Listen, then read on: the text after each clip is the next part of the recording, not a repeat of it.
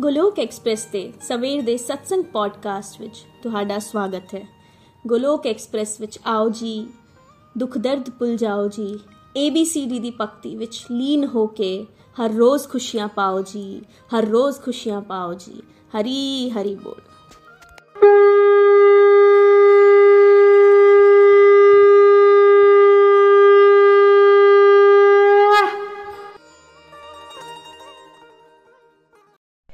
जय श्री कृष्णा, चैतन्य, प्रभु नित्यानंदा श्री अद्वैता गदाधर, शिवासादि गौर भक्तवृंद। हरे कृष्णा हरे कृष्णा कृष्णा कृष्णा, हरे हरे हरे राम हरे राम राम राम, हरे हरे। ओम नमो भगवते वासुदेवाय, ओम नमो भगवते वासुदेवाय, ओम नमो भगवते वासुदेवाय। श्रीमद भगवद गीता दी जय।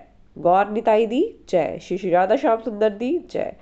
हरे कृष्णा हरे कृष्णा कृष्णा कृष्णा, हरे हरे हरे राम हरे राम राम राम, हरे हरे।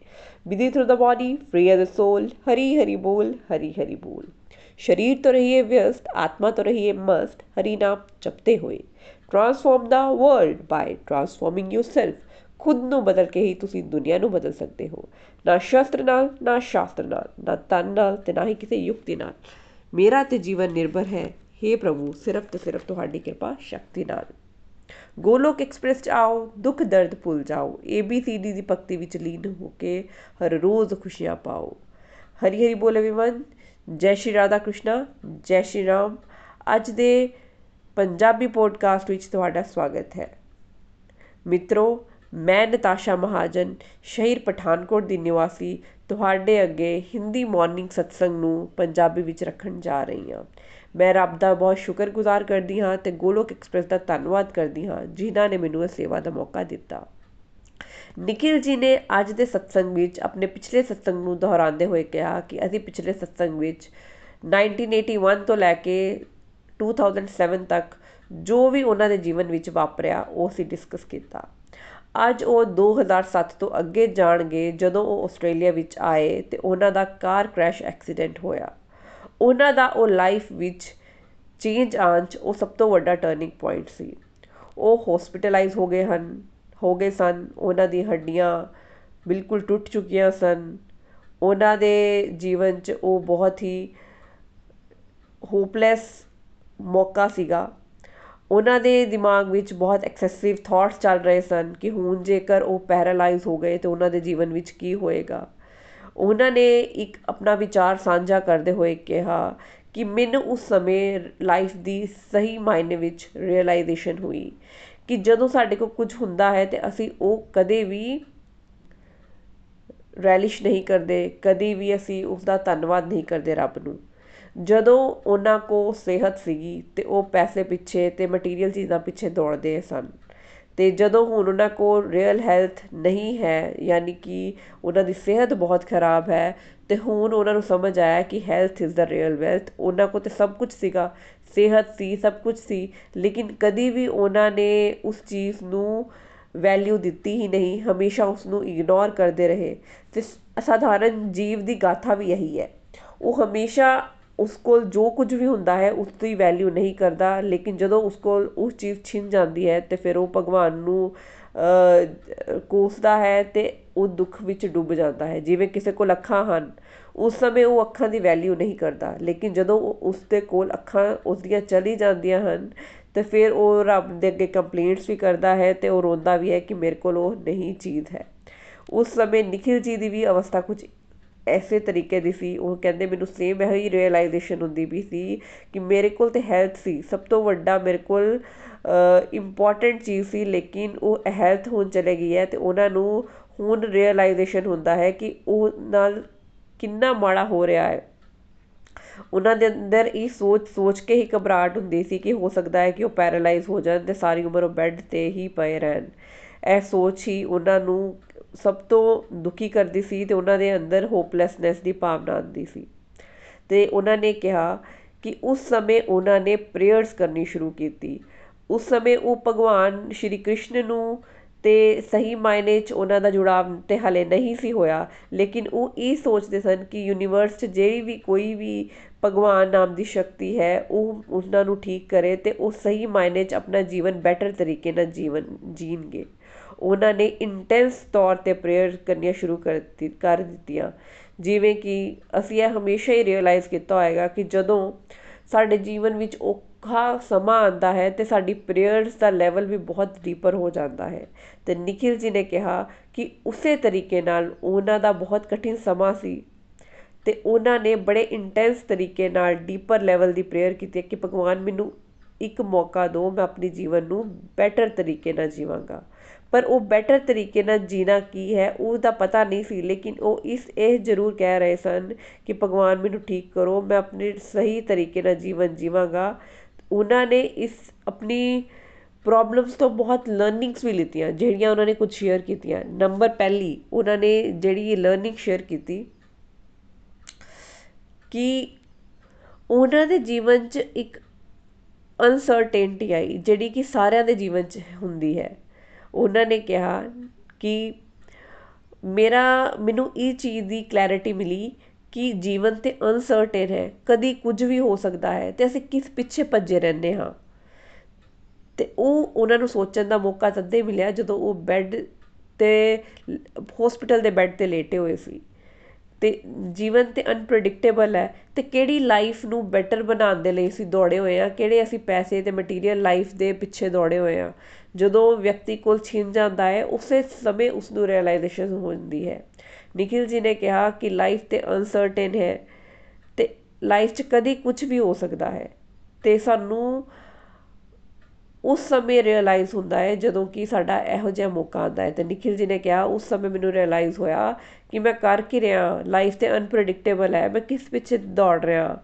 ਤੇ ਦੂਸਰੀ ਚੀਜ਼ ਉਹਨਾਂ ਨੂੰ ਇਹ ਰਿਅਲਾਈਜ਼ ਹੋਈ ਕਿ ਬਚਪਨ 'ਚ ਸਾਨੂੰ ਜਿਹੜੀ ਵੀ ਟ੍ਰੇਨਿੰਗ ਦਿੱਤੀ ਜਾਂਦੀ ਹੈ ਕਿ ਫਿਊਚਰ 'ਚ ਤੁਹਾਡਾ ਸਭ ਕੁਝ ਠੀਕ ਹੋ ਜਾਏਗਾ, ਸਭ ਸਾਨੂੰ ਮਿਲ ਜਾਏਗਾ, ਲੇਕਿਨ ਇਹ ਹੋਪ ਦੀ ਜਿਹੜੀ ਉਮੀਦ ਵੀ ਹੈ, ਇਹ ਵੀ ਝੂਠੀ ਹੈ। ਫਿਊਚਰ 'ਚ ਕੁਝ ਵੀ ਵਧੀਆ ਨਹੀਂ ਹੋਣ ਵਾਲਾ, ਇਹ ਸਭ ਚੀਜ਼ਾਂ ਝੂਠੀਆਂ ਵੈ।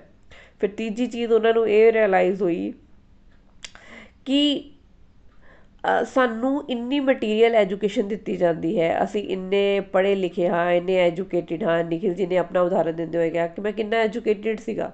ਲੇਕਿਨ ਮੈਨੂੰ ਉਸ ਸਮੇਂ ਸਮਝ ਹੀ ਨਹੀਂ ਆ ਰਹੀ ਸੀ ਕਿ ਮੈਂ ਆਪਣੇ ਜੀਵਨ ਦੀ ਪ੍ਰੋਬਲਮਸ ਨੂੰ ਹੈਂਡਲ ਕਿੱਦਾਂ ਕਰਾਂ, ਆਪਣੇ ਇਮੋਸ਼ਨਸ ਨੂੰ ਹੈਂਡਲ ਕਿੱਦਾਂ ਕਰਾਂ। ਤੇ ਨikhil ji ਬਸ ਉਸ ਸਮੇਂ ਇਹੀ ਪ੍ਰੇਅਰਸ ਭਗਵਾਨ ਨੂੰ ਡੀਪਰ ਲੈਵਲ ਤੇ ਕਰ ਰਹੇ ਸਨ ਕਿ ਉਹਨਾਂ ਦੀ ਹਾਲਤ ਠੀਕ ਹੋਵੇ। ਉਹ ਨikhil ji ਨੇ ਉਦਾਹਰਨ ਦਿੰਦੇ ਹੋਏ ਕਿਹਾ ਕਿ ਮੇਰੀ ਪ੍ਰੇਅਰ ਦਾ ਲੈਵਲ ਇੰਨਾ ਇੰਟੈਂਸਲੀ ਜਿਵੇਂ ਇੱਕ ਜੀਵ ਜਿਹੜਾ ਵੈ, ਉਹ ਡੁੱਬਦਾ ਹੋਇਆ ਹੋਏ ਤੇ ਉਹ ਅਸਲ 'ਚ ਉਸ ਸਮੇਂ ਹੀ ਬਚਾਓ ਬਚਾਓ ਸੀਰੀਅਸਲੀ ਆਵਾਜ਼ਾਂ ਮਾਰਦਾ ਹੈ ਕਿ ਜਦੋਂ ਉਹ ਅਸਲ ਮਾਇਨੇ 'ਚ ਡੁੱਬਦਾ ਹੈ, ਜੇ ਉਹ ਐਕਟਿੰਗ ਕਰ ਰਿਹਾ ਹੈ ਤੇ ਉਹ ਉਹਦੀ ਜਿਹੜਾ ਭਾਵਨਾਵਾਂ ਇੰਟੈਂਸ ਨਹੀਂ ਹੋਣਗੀਆਂ। ਸਿਮਿਲਰਲੀ ਉਹਨਾਂ ਦੀ ਪ੍ਰੇਅਰਸ ਦਾ ਲੈਵਲ ਇੰਨਾ ਇੰਟੈਂਸ ਸੀਗਾ ਕਿ ਭਗਵਾਨ ਨੇ ਉਹਨਾਂ ਨੂੰ ਬਹੁਤ ਜਲਦੀ ਰਿਕਵਰ ਕਰਵਾਉਣਾ ਸ਼ੁਰੂ ਕਰ ਦਿੱਤਾ। ਡਾਕਟਰਸ ਵੀ ਹੈਰਾਨ ਸੀ ਤੇ ਉਹਨਾਂ ਦੇ ਫਰੈਂਡਸ ਵੀ ਹੈਰਾਨ ਸੀ ਕਿ ਇੰਨੀ ਜਲਦੀ ਰਿਕਵਰੀ ਪਰ ਮੈਨੂੰ ਨikhil ji ਨੇ ਕਿਹਾ ਕਿ ਮੈਨੂੰ ਇੰਨੀ ਤੇ ਸਮਝ ਆ ਗਈ ਸੀ, ਕੋਈ ਤੇ ਯੂਨੀਵਰਸ 'ਚ ਪਾਵਰ ਹੈਗੀ ਹੈ ਜਿਹੜੀ ਐਗਜ਼ਿਸਟ ਕਰਦੀ ਹੈ ਤੇ ਜਿਨ੍ਹਾਂ ਨੇ ਉਸ ਦੀ ਹੈਲਪ ਕੀਤੀ ਹੈ। ਤੇ 2007 ਦੇ ਐਂਡ ਤੱਕ ਨikhil ji ਦੀ ਫਿਜ਼ੀਕਲ ਹੈਲਥ ਬਹੁਤ ਹੀ ਵਧੀਆ ਤਰੀਕੇ ਨਾਲ ਬੈਟਰ ਹੋਣੀ ਸ਼ੁਰੂ ਹੋ ਗਈ। ਉਹਨਾਂ ਦੀ ਪ੍ਰੇਅਰਸ ਜਿਹੜੀਆਂ ਸੀ ਉਹ ਕੰਮ ਆਣੀਆਂ ਸ਼ੁਰੂ ਹੋ ਗਈਆਂ। ਉਹਨਾਂ ਦੇ ਅੰਦਰ ਫਿਰ ਇੱਕ ਭਾਵਨਾ ਤੇ ਆਣੀ ਸ਼ੁਰੂ ਹੋ ਗਈ ਕਿ ਮੈਂ ਦੂਸਰਿਆਂ ਦੀ ਹੈਲਪ ਲਈ ਕੁਝ ਕਰਨਾ ਹੈ। ਕਿਉਂਕਿ ਬੈਟਰ ਜੀਵਨ ਉਹਨਾਂ ਨੇ ਕਿਹਾ ਤੇ ਸੀਗਾ ਪ੍ਰੇਅਰਸ ਕਿ ਮੈਂ ਬੈਟਰ ਜੀਵਨ ਜੀਣਾ ਚਾਹਨਾ ਹਾਂ, ਪਰ ਬੈਟਰ ਜੀਵਨ ਜੀਣ ਦੀ ਕੀ ਡੈਫੀਨੇਸ਼ਨ ਹੈ ਉਸ ਦੀ ਕਲੈਰਿਟੀ ਨਹੀਂ ਸੀ। ਫਿਰ ਉਹ ਹੈਲਪ ਕਰਨਾ ਚਾਹੁੰਦੇ ਸਨ ਤੇ ਉਹਨਾਂ ਦੀ ਪੜ੍ਹਾਈ ਦੇ ਰਿਲੇਟਡ ਉਹ ਸੋਸ਼ਲ ਵਰਕ ਦੇ ਵਿੱਚ ਪੜ੍ਹਾਈ ਕਰ ਰਹੇ ਸਨ ਤੇ ਉਹਨਾਂ ਦੇ ਵਿੱਚ ਉਹਨਾਂ ਨੇ ਇੱਕ ਆਪਣੀ ਜੋਬ ਵੀ ਇਸੇ ਤਰੀਕੇ ਦੀ ਕੰਟੀਨਿਊ ਕੀਤੀ, ਜਿਸ ਦੇ ਵਿੱਚ ਉਹ ਸਪੋਰਟ ਔਫਿਸਰ 'ਚ ਸਟੂਡੈਂਟ ਸਪੋਰਟ ਔਫਿਸਰ 'ਚ ਉਹਨਾਂ ਨੇ ਜਿਹੜੀ ਆਪਣੀ ਅੱਗੇ ਜੋਬ ਕਰ ਪਰਸਿਊ ਕਰਨੀ ਸ਼ੁਰੂ ਕਰ ਦਿੱਤੀ। ਫਿਰ ਉਹ ਕੀ ਕਰਦੇ ਸਨ? ਉਹ ਇੰਟਰਨੈਸ਼ਨਲ ਜਿਹੜੇ ਇੰਟਰਨੈਸ਼ਨਲ ਸਟੂਡੈਂਟਸ ਜਿਹੜੇ ਆਉਂਦੇ ਸਨ, ਜਿਹੜੇ ਕਿ ਆਪਣੇ ਪਰਿਵਾਰ ਨਾਲ ਗੱਲਬਾਤ ਨਹੀਂ ਕਰ ਸਕਦੇ ਹਨ, ਉਹਨਾਂ ਨੂੰ ਇੱਥੋਂ ਦੇ ਤੌਰ ਤਰੀਕੇ ਨਹੀਂ ਸੀ ਪਤਾ, ਉਹਨਾਂ ਦੀ ਹੈਲਪ ਕਰਨੀ ਸ਼ੁਰੂ ਕਰਤੀ। ਉਹਨਾਂ ਨੇ ਇੱਕ ਐਸੋਸੀਏਸ਼ਨ ਬਣਾਈ ਨikhil ji ਨੇ, ਜਿਸ ਵਿੱਚ ਸਟੂਡੈਂਟਸ ਦੀ ਹੈਲਪ ਹੋ ਸਕੇ, ਉਹਨਾਂ ਨੂੰ ਖਾਣਾ ਪ੍ਰੋਵਾਈਡ ਹੋਏ ਉਹਨਾਂ ਨੂੰ ਜਗ੍ਹਾ ਰਹਿਣ ਦੀ ਪ੍ਰੋਵਾਈਡ ਹੋਏ ਤੇ ਉਹਨਾਂ ਦੀ ਹੈਲਪ ਕਿਸੇ ਨਾ ਕਿਸੇ ਤਰੀਕੇ ਨਾਲ ਕਰਨੀ ਸ਼ੁਰੂ ਕੀਤੀ ਫ੍ਰੀ ਕਾਲਸ ਦਾ ਅਰੇਂਜਮੈਂਟ ਕਰਨਾ ਸ਼ੁਰੂ ਕੀਤਾ ਕਿ ਉਹ ਆਪਣੇ ਪੇਰੈਂਟਸ ਨਾਲ ਗੱਲਬਾਤ ਕਰ ਸਕਣ ਤੇ ਇਸ ਤਰੀਕੇ ਨਾਲ ਉਹਨਾਂ ਨੇ ਇੱਕ ਆਰਗੇਨਾਈਜੇਸ਼ਨ ਇਹੋ ਜੀ ਡਿਵੈਲਪ ਕਰਤੀ ਜਿਹੜੀ ਕਿ ਸਟੂਡੈਂਟਸ ਦੀ ਹੈਲਪ ਕਰਨ ਲਈ ਸਹਾਇਕ ਹੋਏ। ਨikhil ji ਨੇ ਕਿਹਾ ਕਿ ਮੈਂ ਇਹ ਕੰਮ ਕਰਨੇ ਤੇ ਸ਼ੁਰੂ ਕਰ ਦਿੱਤੇ, ਲੇਕਿਨ ਮੈਂ ਚੰਗੇ ਕੰਮ ਵੀ ਕਰਕੇ ਕਰ ਰਿਹਾ ਸੀ, ਬਹੁਤ ਵਧੀਆ ਤਰੀਕੇ ਨਾਲ ਉਹ ਵੱਧ ਚੜ ਕੇ ਅੱਗੇ ਵੀ ਵੱਧ ਰਿਹਾ ਸੀ, ਲੇਕਿਨ ਉਹਨਾਂ ਨੂੰ ਬੈਲੈਂਸ ਨਹੀਂ ਸੀ ਕਰਨਾ ਆ ਰਿਹਾ। ਉਹਨਾਂ ਨੂੰ ਲਾਈਫ ਨੂੰ ਬੈਲੈਂਸ ਕਿਸ ਤਰੀਕੇ ਬੈਲੈਂਸਿੰਗ ਕਿਸ ਤਰੀਕੇ ਨਾਲ ਕਰਨੀ ਹੈ, ਨਿਸ਼ਕਾਮ ਭਾਵ ਨਾਲ ਕੰਮ ਕਰਨਾ ਦਾ ਕਨਸੈਪਟ ਨਹੀਂ ਸੀ ਪਤਾ ਤੇ ਕੰਮ ਕਰਦੇ ਜ਼ਰੂਰ ਸਨ ਤੇ ਚੰਗੇ ਕੰਮ ਕਰ ਰਹੇ ਸਨ। ਤੇ ਲੇਕਿਨ ਉਸ ਦੇ ਲਈ ਉਹਨਾਂ ਨੂੰ ਇਹ ਸੀਗਾ ਕਿ ਜਿੰਨਾ ਮਰਜ਼ੀ ਕਿਸੇ ਲਈ ਕਰ ਲਓ, ਲੇਕਿਨ ਅਪਰੀਸ਼ੀਏਸ ਅਪਰੀਸੀਏਸ਼ਨ ਨਹੀਂ ਮਿਲਦੀ ਐਕਸਪੈਕਟੇਸ਼ਨ ਨਾਲ ਜੁੜੀਆਂ ਰਹਿੰਦੀਆਂ ਹਨ। ਤੇ ਉਹਨਾਂ ਨੂੰ ਇਹ ਲੱਗਣਾ ਸ਼ੁਰੂ ਹੋ ਗਿਆ ਕਿ ਮੈਂ ਤਾਂ ਸਭ ਕੁਝ ਕਰ ਰਿਹਾ ਹਾਂ, ਲੇਕਿਨ ਜਿਹੜੇ ਉੱਥੋਂ ਦੇ ਸਟੂਡੈਂਟਸ ਹੈ, ਉਹਨਾਂ ਨੂੰ ਵੀ ਤਾਂ ਕੁਝ ਕਰਨਾ ਚਾਹੀਦਾ ਹੈ, ਕਿਉਂਕਿ ਨਿਸ਼ਕਾਮ ਕਰਮ ਕਰਮ ਦਾ ਕਨਸੈਪਟ ਉਸ ਟਾਈਮ ਤੇ ਕਲੀਅਰ ਨਹੀਂ ਸੀ, ਨਾ ਹੀ ਪਤਾ ਸੀ।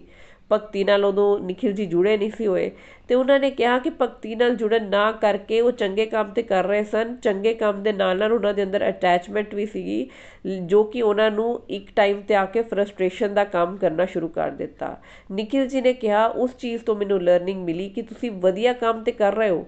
ਵਧੀਆ ਕੰਮ ਜੇ ਵਿਅਕਤੀ ਕੋਈ ਸੋਚਦਾ ਕਿ ਮੈਂ ਵਧੀਆ ਕੰਮ ਕਰ ਰਿਹਾ, ਵਧੀਆ ਕੰਮ ਕਰਦਾ ਤੇ ਹੈਗਾ, ਲੇਕਿਨ ਉਹਦੇ ਨਾਲ ਵਿਅਕਤੀ ਦੀ ਇੱਕ ਅਟੈਚਮੈਂਟ ਵੀ ਜੁੜ ਜਾਂਦੀ ਹੈ। ਉਹ ਅਟੈਚਮੈਂਟ ਇੱਕ ਪੁਆਇੰਟ ਤੇ ਫਰਸਟ੍ਰੇਸ਼ਨ ਦਾ ਕੰਮ ਵੀ ਕਰਦੀ ਹੈ। ਤੇ ਜਦੋਂ ਉਹਨਾਂ ਦੇ ਜੀਵਨ 'ਚ ਉਸਨੇ ਫਰਸਟ੍ਰੇਸ਼ਨ ਦਾ ਕੰਮ ਕਰਨਾ ਸ਼ੁਰੂ ਕਰ ਦਿੱਤਾ, ਤਾਂ ਨikhil ਜੀ ਅੰਦਰ ਇੱਕ ਭਾਵਨਾ ਆ ਗਈ, ਉਹਨਾਂ ਨੇ ਉਹ ਆਰਗੇਨਾਈਜੇਸ਼ਨ ਨੂੰ ਵੀ ਫਟਾਫਟ ਛੱਡ ਦਿੱਤਾ।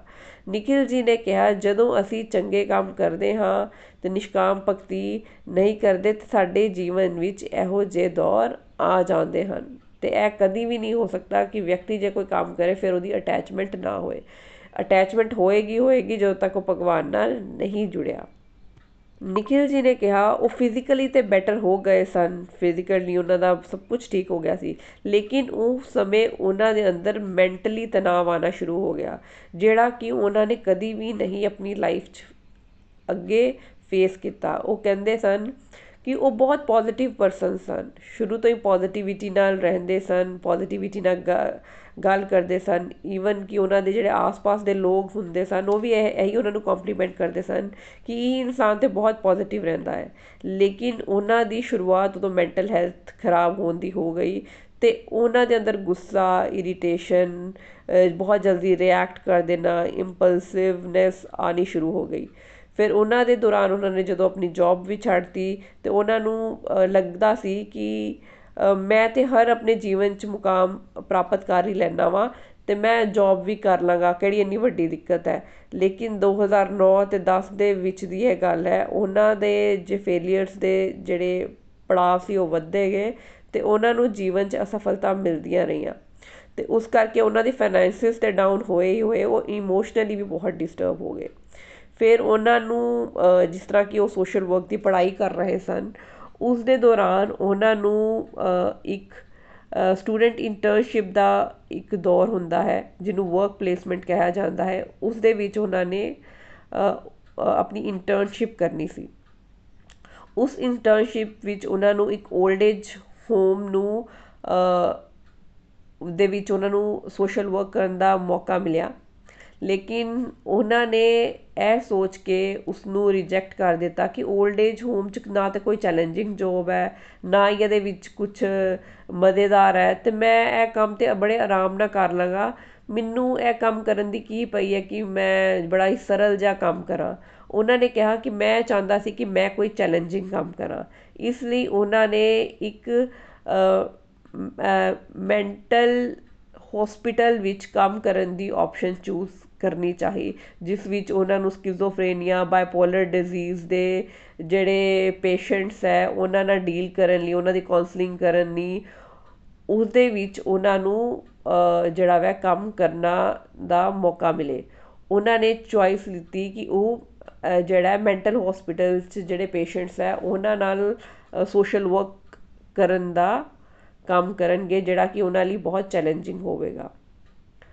ਨikhil ji ਨੇ ਕਿਹਾ ਕਿ ਉਹ ਮੈਂ ਡਿਸੀਜਨ ਲੈ ਤੇ ਲਿਆ, ਲੇਕਿਨ ਮੈਂ ਜਦੋਂ ਲੋਕਾਂ ਦੀ ਹਾਲਤ ਦੇਖਦਾ ਸੀ, ਕਿਸੇ ਨੂੰ ਬਾਈਪੋਲਰ ਡਿਜ਼ੀਜ਼ ਹੈ ਹੈਲੂਸੀਨੇਸ਼ਨ ਹੁੰਦੀ ਹੈ, ਕਿਸੇ ਨੂੰ ਸਕਿਜ਼ੋਫਰੇਨੀਆ ਹੈ ਕਿਸੇ ਕੋਈ ਚਾਈਲਡ ਅਬਿਊਜ਼ ਦਾ ਸ਼ਿਕਾਰ ਹੋਇਆ ਤੇ ਕਿਸ ਤਰੀਕੇ ਨਾਲ ਵੱਡੇ ਹੋ ਕੇ ਉਹ ਡਿਪਰੈਸ਼ਨ 'ਚ ਚਲੇ ਗਿਆ ਤੇ ਉਹਨਾਂ ਨੂੰ ਇਹ ਗੱਲਾਂ ਸੁਣ ਸੁਣ ਕੇ ਤੇ ਉਹਨਾਂ ਦੀ ਕਾਉਂਸਲਿੰਗ ਕਰ ਕਰਕੇ ਬਹੁਤ ਹੀ 네ਗੇਟਿਵਿਟੀ ਆਣੀ ਸ਼ੁਰੂ ਹੋ ਗਈ। ਨikhil ji ਨੇ ਕਿਹਾ ਐਕਸਟਰਨਲੀ ਤੇ ਉਹਨਾਂ ਕੋਲ ਸਭ ਕੁਝ ਸੀਗਾ ਗਵਰਨਮੈਂਟ ਜੌਬ ਸੀ ਪਰਫੈਕਟ ਸਭ ਕੁਝ ਸੀਗਾ ਸਭ ਕੁਝ ਇਨਕਮ ਦਾ ਸੋਰਸ ਆਸਟ੍ਰੇਲੀਆ ਵਿੱਚ ਰਹਿ ਰਹੇ ਹਨ, ਕਾਰ ਹੈ ਸੜਕਾਂ ਸਾਫ਼ ਹੈ ਮਟੀਰੀਅਲੀ ਤੇ ਉਹਨਾਂ ਕੋਲ ਸਭ ਕੁਝ ਸੀਗਾ, ਲੇਕਿਨ ਮੈਂਟਲ ਹੈਲਥ ਵਾਈਜ਼ ਉਹ ਵੀਕ ਹੁੰਦੇ ਜਾ ਰਹੇ ਸਨ। ਇੱਕ ਤੇ ਉਹਨਾਂ ਦੀ ਪਹਿਲਾਂ ਹੀ ਇੰਟਰਨਲੀ ਜਿਹੜੀ ਮੈਂਟਲ ਹੈਲਥ ਖਰਾਬ ਹੋ ਰਹੀ ਸੀ, ਉੱਪਰੋਂ ਇੰਨੇ ਨੈਗੇਟਿਵ ਲੋਕਾਂ ਨਾਲ ਡੀਲ ਕਰਨਾ, ਉਹਨਾਂ ਦੀ ਨੈਗੇਟਿਵਿਟੀ ਲੈਣੀ, ਉਹਨਾਂ ਨੂੰ ਕੌਂਸਲਿੰਗ ਕੰਟੀਨਿਊਸਲੀ ਕਰਦੇ ਰਹਿਣਾ, ਜਿਸ ਕਰਕੇ ਉਹ ਬਹੁਤ ਹੀ ਨੈਗੇਟਿਵ ਹੋ ਗਏ ਸਨ।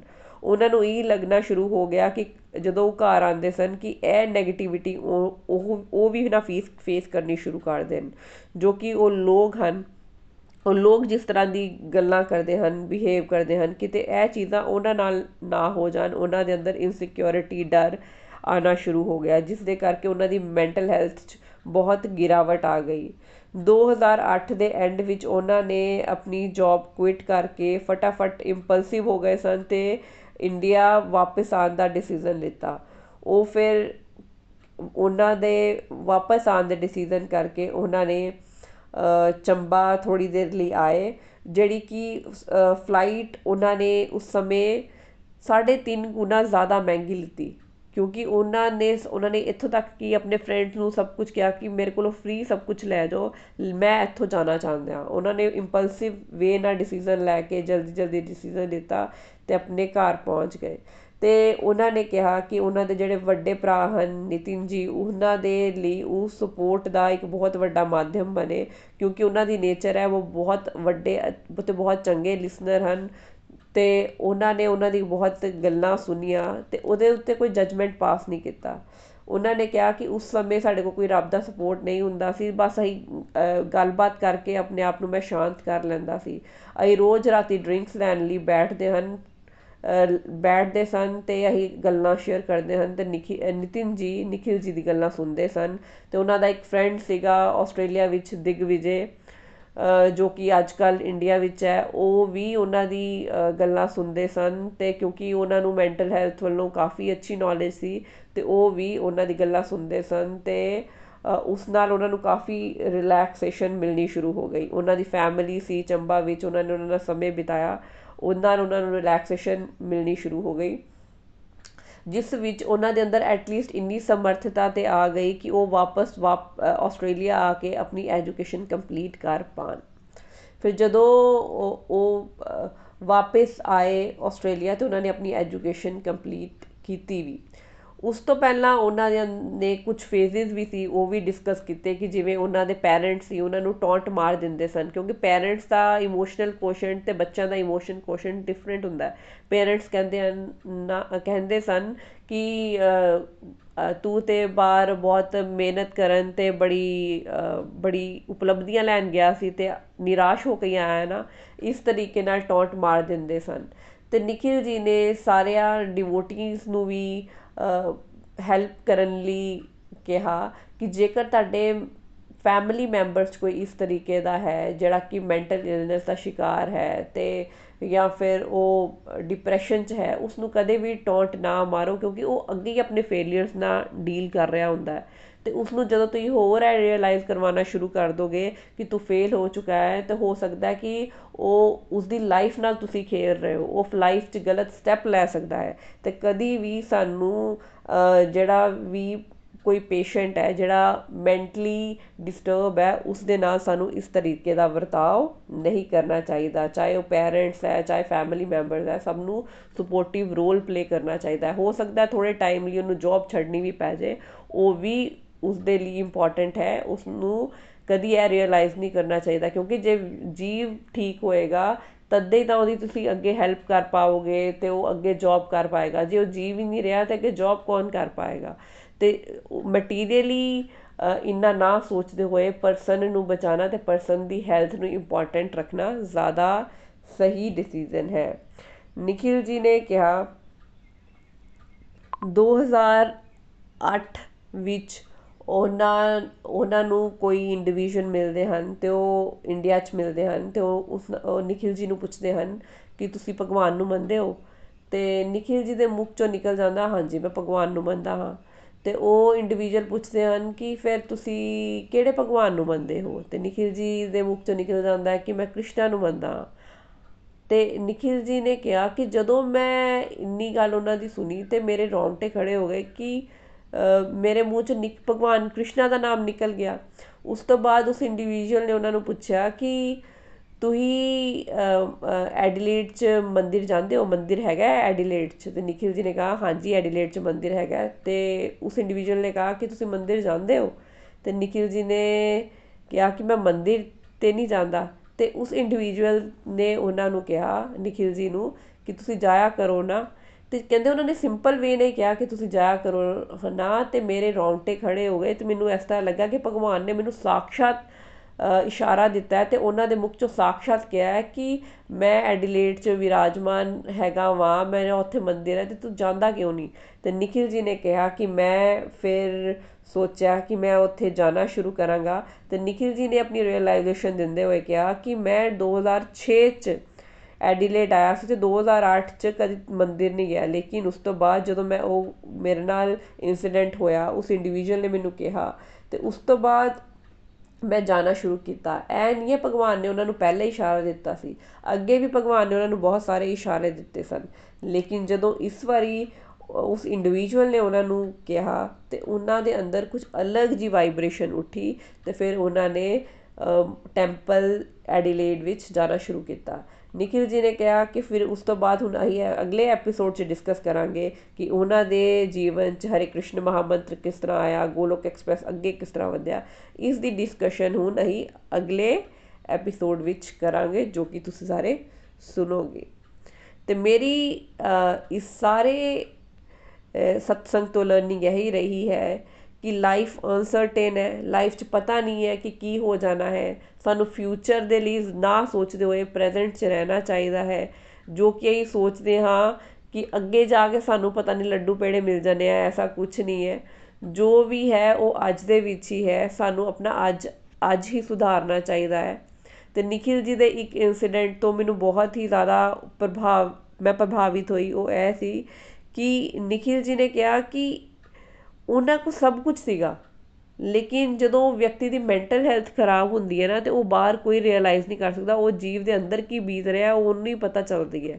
ਉਹਨੂੰ ਪਤਾ ਚੱਲਦੀ ਹੈ ਤੇ ਸਾਨੂੰ ਹਮੇਸ਼ਾ ਹੀ ਜੇ ਸਾਡੇ ਕੋਲ ਕੋਈ ਮੈਂਟਲ ਇਲਨੈਸ ਦਾ ਸ਼ਿਕਾਰ ਹੈ, ਸਾਨੂੰ ਉਹਨੂੰ ਸੁਣਨਾ ਚਾਹੀਦਾ ਹੈ, ਉਹਦੇ ਉੱਤੇ ਜਜਮੈਂਟ ਪਾਸ ਨਹੀਂ ਕਰਨੀ ਚਾਹੀਦੀ, ਜੋ ਕਿ ਮੈਨੂੰ ਸਭ ਤੋਂ ਅਪੀਲਿੰਗ ਲੱਗਾ। ਤੇ ਸਾਨੂੰ ਹਮੇਸ਼ਾ ਹੀ ਕਿਸੇ ਲਈ ਜਜਮੈਂਟ ਪਾਸ ਨਹੀਂ ਕਰਨੀ ਚਾਹੀਦੀ। ਐ ਮੈਂ ਆਪਣੇ ਜੀਵਨ 'ਚ ਵੀ ਇਸ ਨੂੰ ਲੈ ਕੇ ਆਵਾਂਗੀ ਕਿ ਸਾਨੂੰ ਕਦੀ ਵੀ ਜਜਮੈਂਟ ਪਾਸ ਨਹੀਂ ਕਰਨੀ ਚਾਹੀਦੀ। ਜਦੋਂ ਵੀ ਸਾਨੂੰ ਲੱਗੇ ਕਿ ਕੋਈ ਵਿਅਕਤੀ ਪਰੇਸ਼ਾਨ ਹੈ ਉਸ ਨੂੰ ਸਪੋਰਟ ਦੇਣਾ ਚਾਹੀਦਾ ਹੈ ਉਸ ਨੂੰ ਕੋਆਪਰੇਟ ਕਰਨਾ ਚਾਹੀਦਾ ਨਾ ਕਿ ਉਹਦੇ ਤੇ ਜਜਮੈਂਟ ਪਾਸ ਕਰਨੀ ਚਾਹੀਦੀ ਹੈ। ਇਸ ਦੇ ਨਾਲ ਮੈਂ ਸਭ ਨੂੰ ਧੰਨਵਾਦ ਕਰਨਾ ਚਾਹਾਂਗੀ ਤੇ ਇਹੀ ਕਹਿਣਾ ਚਾਹਾਂਗੀ हरे कृष्णा हरे कृष्णा कृष्ण कृष्ण हरे हरे हरे राम हरे राम राम राम हरे हरे श्रीमद भगवद गीता दी जय गौर निताई दी जय श्री श्री राधा श्याम सुंदर दी जय हरे कृष्णा हरे कृष्णा कृष्ण कृष्ण हरे हरे हरे राम हरे राम राम राम हरे हरे ਗੋਲੋਕ ਐਕਸਪ੍ਰੈਸ ਦੇ ਨਾਲ ਜੁੜਨ ਲਈ ਤੁਸੀਂ ਸਾਡੇ ਈਮੇਲ ਐਡਰੈਸ info@golokexpress .org ਦੇ ਰਾਹੀਂ ਸੰਪਰਕ ਕਰ ਸਕਦੇ ਹੋ ਜਾਂ ਸਾਡੇ WhatsApp ਜਾਂ Telegram ਨੰਬਰ